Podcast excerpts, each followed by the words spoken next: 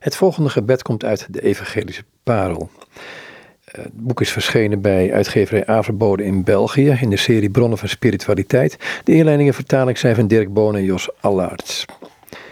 Uit hoofdstuk 6 van het eerste deel. Een gebed tot de Godheid. Ik geloof in God.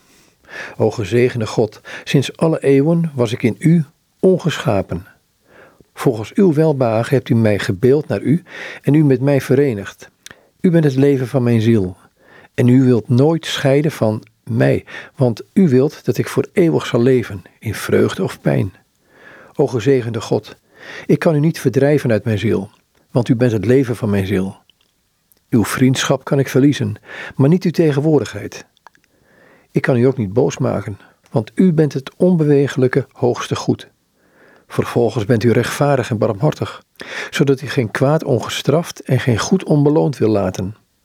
O gezegende God, waarom hebt u uzelf zo met mij verenigd? Want afgezonderd van u kon ik niets goeds doen of geen kwaad laten, tenzij met uw hulp.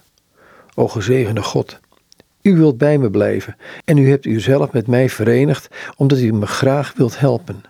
Daarom bid ik u, help mij om alles te doen wat u bevalt en alles te laten wat u mishaagt, opdat u met vreugde in mij kunt wonen en naar uw allerliefste wil over mij kunt beschikken.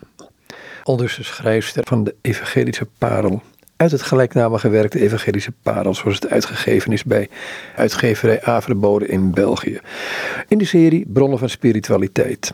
De inleiding en vertaling van dit werk zijn van de hand van Dirk Boon en Jos Allaerts.